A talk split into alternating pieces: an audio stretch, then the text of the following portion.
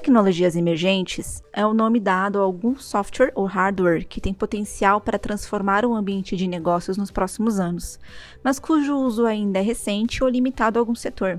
Esse termo ficou mais conhecido ao longo de 2020, quando a pandemia da Covid-19 fez com que as empresas buscassem novas tecnologias para dar continuidade nos negócios. Existe até um relatório lançado em julho pelo Banco Americano de Desenvolvimento, o BID, e a Organização dos Estados Americanos, mais conhecida como OEA, afirmando que na América Latina a digitalização avançou em três meses o que se esperava em três anos. Ou seja, algumas dessas tecnologias devem ser incorporadas na nossa vida muito mais rápido do que se imaginava. Mas quais serão essas inovações? No Entretec de hoje, eu, Mônica Vanderlei, falo com especialistas executivos da indústria para entender quais as tecnologias com maior potencial de impacto na sociedade e também quais são os desafios de implementá-las dentro das empresas. Vamos lá? Para entender como uma evolução ganha escala e quais são as que mais têm chances de impactar o futuro, eu conversei com Pedro Bicudo, que é analista de estudos do ISG, de acordo com ele, o que aconteceu ao longo do ano foi uma espécie de ciclo de evolução. Com mais pessoas utilizando tecnologias emergentes, elas ficaram mais baratas e também mais eficientes.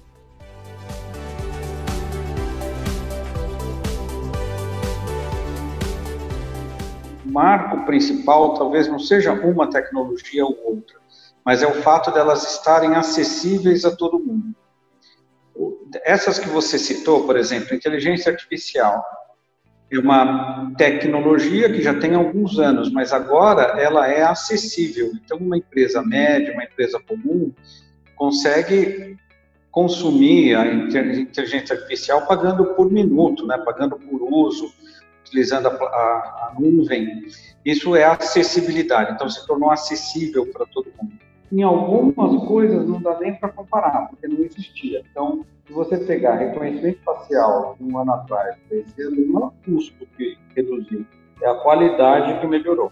Então, a diferença de custo é pequena, até porque ela já era barata. Ela era barata, mas você não sabia como usar, ou não conseguia o resultado que você esperava.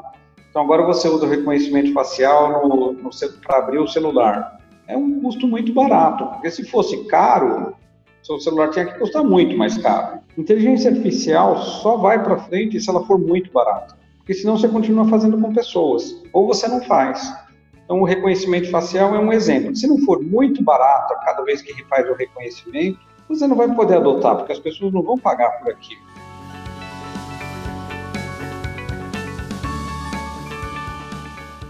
Essa percepção de melhoria no uso de reconhecimento facial também foi vista por outros profissionais que trabalham na área.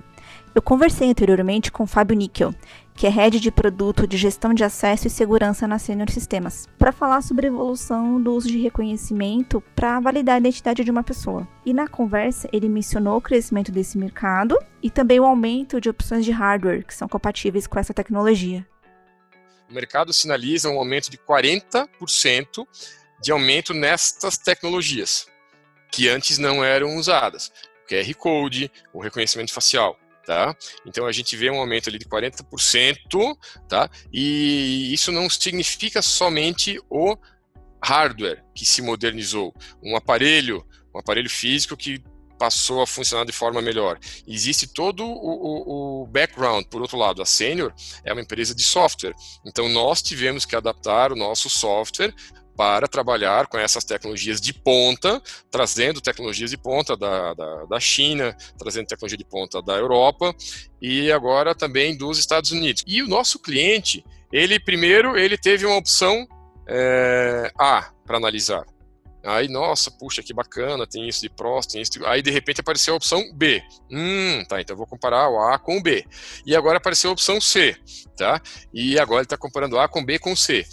E, e a gente está percebendo que está tendo uma liberdade boa no mercado, ou seja, o cliente ele está tendo essa possibilidade de escolher que equipamento que ele vai adotar, porque um tem uma característica, tem um design, tem uma um, sei lá, um consumo de energia elétrica, uma configuração de rede, o outro equipamento já tem outra e o outro equipamento já tem outro. E o mais importante de tudo é que o cliente, o nosso cliente, na verdade, ele pode se sentir confortável de que tanto a opção A como a opção B quanto a opção C vai conversar nativamente com o sistema. Tá? Então a gente está proporcionando essa experiência para o cliente, para o mercado. Ó, você escolhe, você faz os testes, você faz as POCs, que são as provas de conceito, e você adquire a, a, a solução que você quiser em relação ao hardware, e a gente assegura que ela vai funcionar, sim, com o software, de acordo com as soluções que nós estamos é, homologando. Apesar de atualmente o reconhecimento facial ser usado apenas por empresas, ele pode facilitar bastante a vida de nós, pessoas físicas. O Diego Martins, fundador e CEO da Edetec Único, comentou comigo uma entrevista dada para outra reportagem do IT Fórum sobre como ele acredita no benefício dessa tecnologia no dia a dia das pessoas. Eu, eu particularmente penso que o mundo vai acabar com tudo que é guichê de atendimento onde você senta ali para poder se identificar, passar seus dados, comprovar determinada coisa. Se a gente for pensar nisso, a gente não vai precisar mais no futuro em laboratórios terem guichês pré-exames, que a gente senta lá, se identifica, cara, a gente vai chegar, dar um check-in, o laboratório acessa os seus dados que você autorizou, já diz, ó, oh, vai na sala tal, que seu exame está liberado para você começar. Mesma coisa para hotel, mesma coisa em check-in de aeroporto, mesma coisa para lojas, que você tem que ir lá num, num atendimento para discutir que, tem que mudar o cadastro do, do, endereço da sua fatura. Posto de INSS, poupa tempo, eleição, você tem que ter uma escola para votar. Então, assim, eu, eu acredito brutalmente que em 5, 10 anos a gente não vai precisar se deslocar fisicamente para fazer determinada atividade.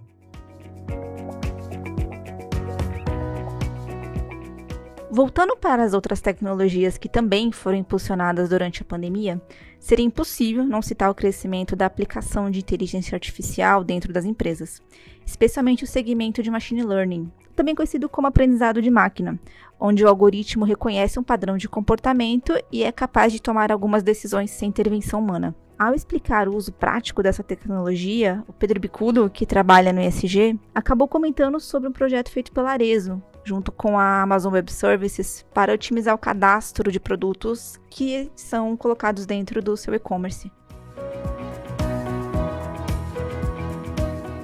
Tem um case bem bacana que foi apresentado no evento da AWS pela Arezo. Então, eles têm um site de e-commerce, todo mundo conhece, né? Várias marcas de sapato, né? De calçados.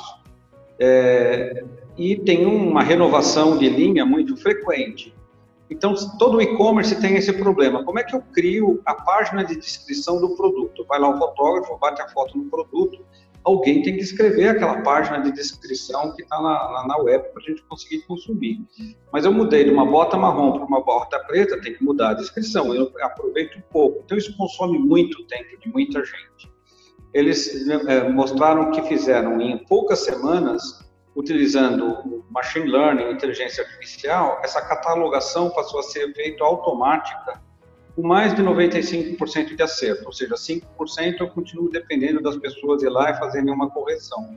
Mas aquilo já chega catalogado para a pessoa que tem que fazer a aprovação.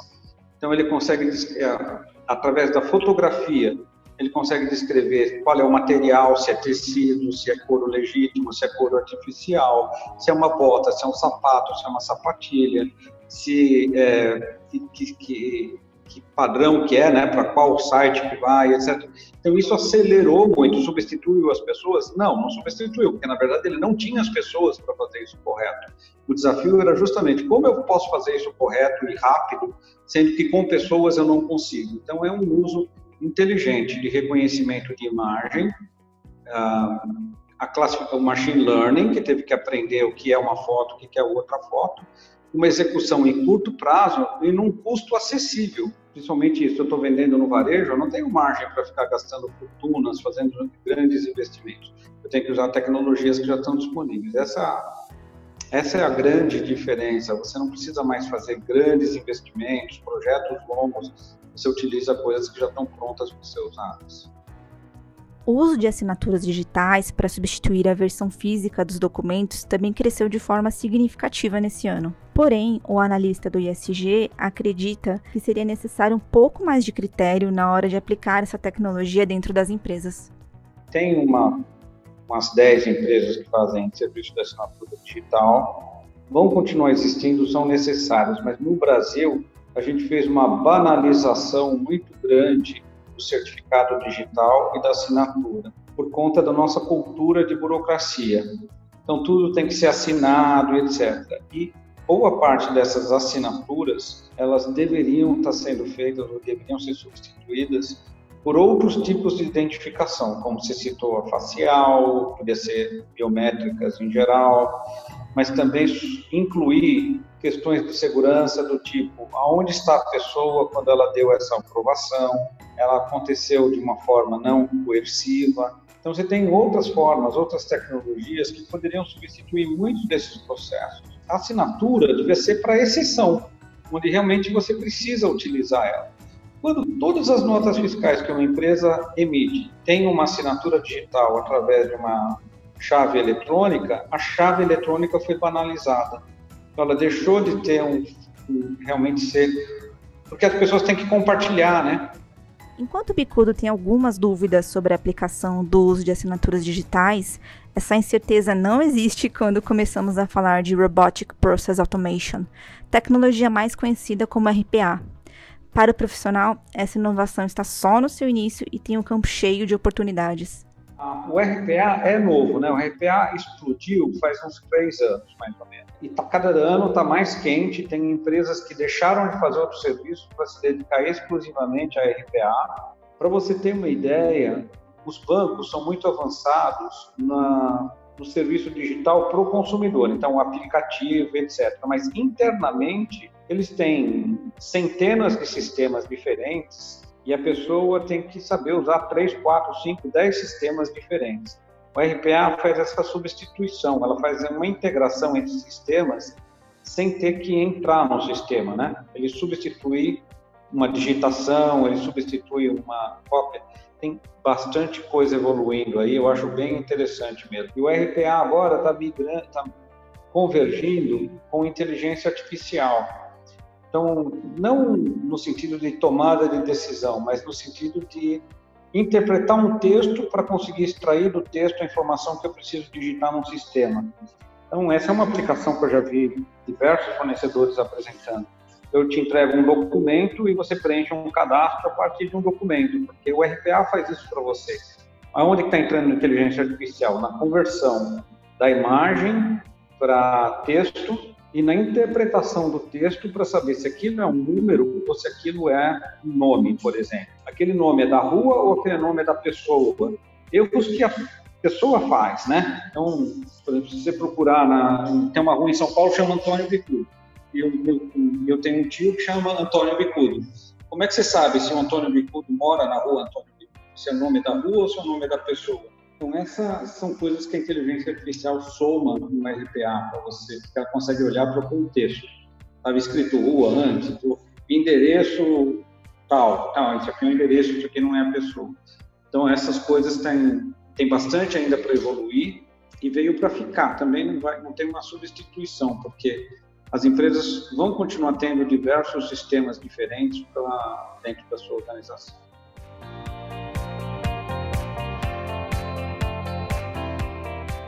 Outra tecnologia que não é bem uma novata no mundo B2B, mas que teve seu uso expandido nos últimos anos, foi o uso de analytics, que assim como a RPA, tem um campo de atuação bem amplo para explorar dentro das empresas. É Big Data, né? Já, o nome já morreu, não é para você escrever, mas é Analytics. Agora a gente está falando de Analytics. Então, em cima do Machine Learning e da inteligência artificial, eu tenho que desenvolver algoritmos para poder fazer automação das decisões.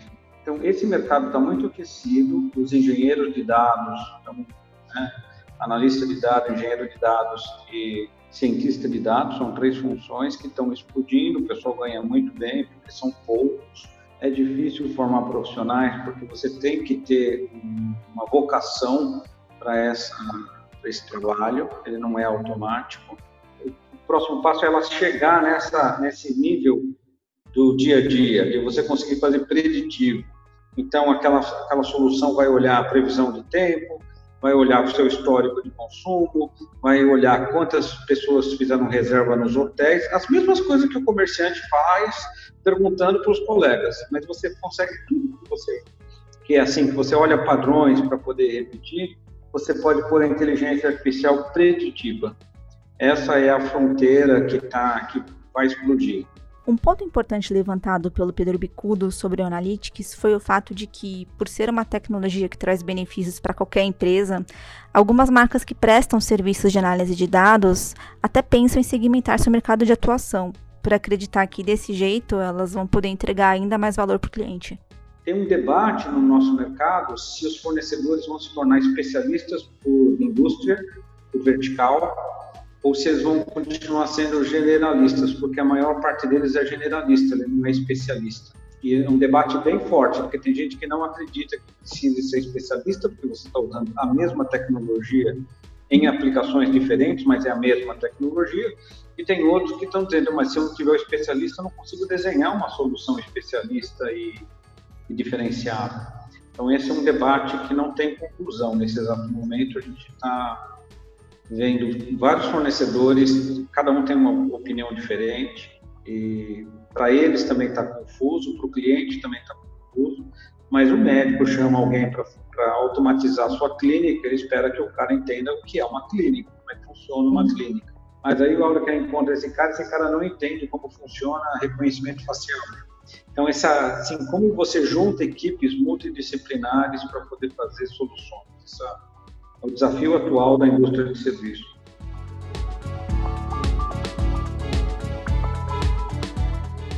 Bem, até aqui a gente falou muito de tecnologias que, de uma forma ou outra, estão encontrando seu caminho no mundo dos negócios. Mas existem outras inovações que são classificadas como emergentes, mas que têm dificuldade para alcançar uma parcela maior de empresas. E de acordo com o Bicudo, da ISG, isso acontece porque, na maioria dos casos, as áreas da companhia não têm conhecimento para entender as vantagens que esse novo recurso traria dentro do trabalho que elas fazem. Blockchain é uma dessas tecnologias. Ela não é disruptiva, como foi anunciada no começo, que vai ser utilizada para tudo, mas ela tem usos específicos que ela pode ser mais eficiente do que o sistema tradicional mas a empresa tem dificuldade de visualizar isso. Como é que faço essa transformação do meu negócio, do meu processo de negócio? Outro que eu vejo muito avanço, mas está disponível há um bom tempo e está caminhando muito devagar, é a realidade virtual. Realidade virtual, por exemplo, para você conseguir ver como vai ficar a cor da. Tem esse aplicativo que já existe na internet. Eu estou pintando um apartamento e eu vou dizer assim, eu queria saber como ele fica na cor azul, como ele fica na cor verde. Ele faz aquela correção para você, consegue encontrar objetos que, que, que concorrem ou que combinam, né? Isso é realidade aumentada. É, mas ele tem muitos outros usos, por exemplo, orientar como você faz manutenção das máquinas. Esses são aplicativos que já existem, mas poucas empresas utilizam. É, então, tem várias outras aplicações ainda para serem desenvolvidas nesse, nesse aspecto. IoT, IoT é outro exemplo. É, tem o sensoriamento, a tecnologia é barata, ela é acessível, tem gente já utilizando, mas quando você pensa assim na escala, ela não atingiu ainda escala pela mesma razão, a dificuldade de enxergar aquela utilização. Então, hoje o mercado fica muito carente dessa questão de reinventar como faz as coisas. A gente se toma nesse mercado, às vezes, muita referência de uma pessoa que é técnica e não traduz aquilo numa praticidade de negócio. Então, tem um gap. Ou seja, quem entende muito de tecnologia, que de repente não consegue traduzir aquilo numa aplicação de negócio, e quem tem a experiência de negócio não consegue enxergar a aplicação daquela tecnologia. Por exemplo, outro exemplo que eu gosto de usar é pessoal técnico que escreve software, que faz, raramente é um profissional que teve uma experiência em vendas, por exemplo. O perfil profissional é muito diferente. Vendas e programação ou tecnologia. E parte do princípio, puxa, mas e são naturalmente são pessoas cartesianas, né? Pessoas que, que gostam de exatas, etc. Essa, esse pensamento cartesiano é por que, que eu preciso entrar numa loja e alguém me atender? Por que, que eu não vou lá na estante, pego o que eu quero e vou embora? Então, desenvolve a tecnologia para fazer isso. Mas esquece que ó, isso é uma fração das pessoas que querem assim. Tem outras que querem conversar com o vendedor. O vendedor vai te dar a sugestão, vai ajudar você a escolher. Para o analista, uma iniciativa que poderia ajudar na inclusão dessas tecnologias emergentes dentro das empresas seria a adoção de uma linha de pensamento na qual essas inovações seriam aplicadas para melhorar e não substituir o trabalho que já é realizado. O ponto mais preponderante poderia ser como é que essa tecnologia, seja IoT, inteligência artificial, pode ajudar aquele vendedor a fazer o trabalho dele melhor?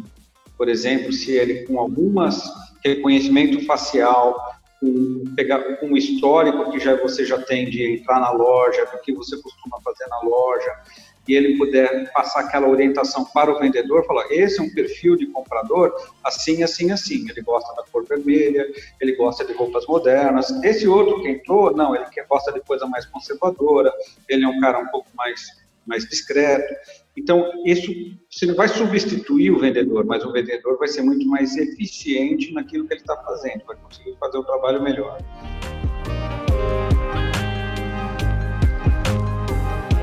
Ou seja, quando você mostra que essas tecnologias são aliadas dentro do trabalho, a aceitação e as possibilidades de uso só aumentam. Pessoal, eu vou ficando por aqui. Obrigada pela audiência e acesse os nossos sites para acompanhar toda a cobertura sobre o mercado de tecnologia corporativa. Até a próxima!